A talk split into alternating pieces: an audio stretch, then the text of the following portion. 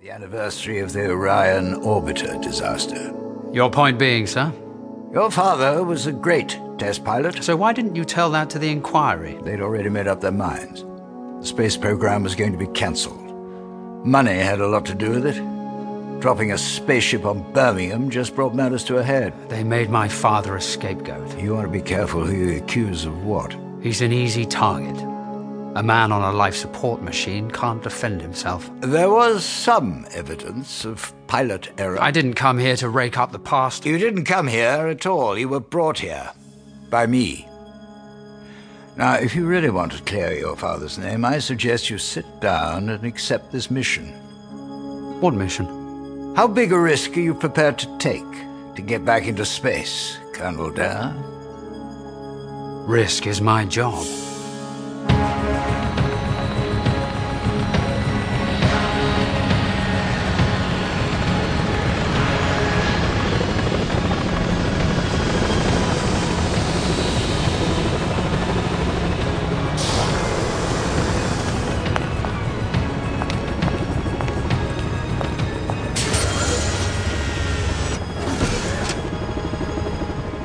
You can take the blindfold off now, Colonel Dare. I don't know why you bothered, sir. I'd have been interested to see New Duxford from the air. Uh, How did you. 11 minutes north northeast of London at 350 miles per hour.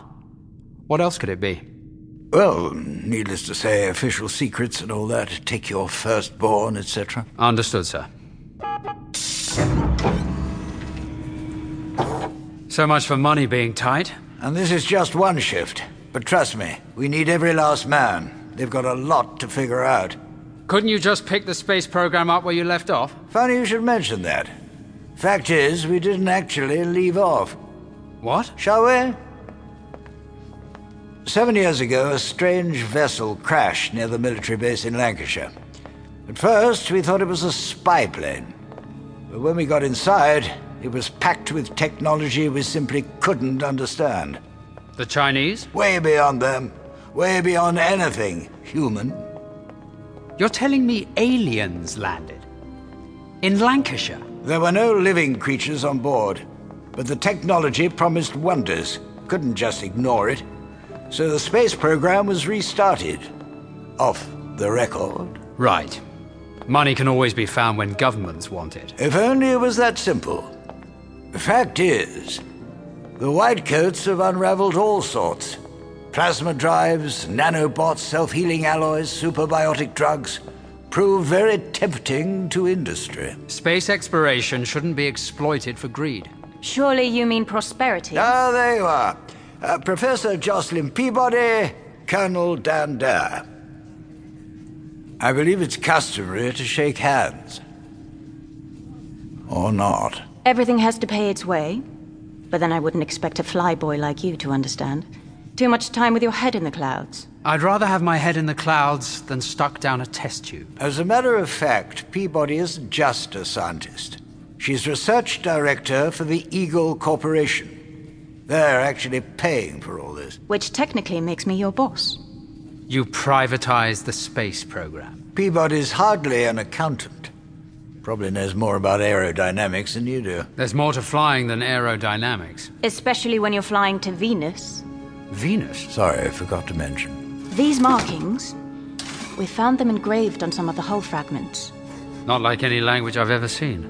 They're pictographs. NASA used something similar on the Pioneer probes 70 years ago. So far, we've established they're a message from a creature called Sonda on Venus. Your translation must be wrong.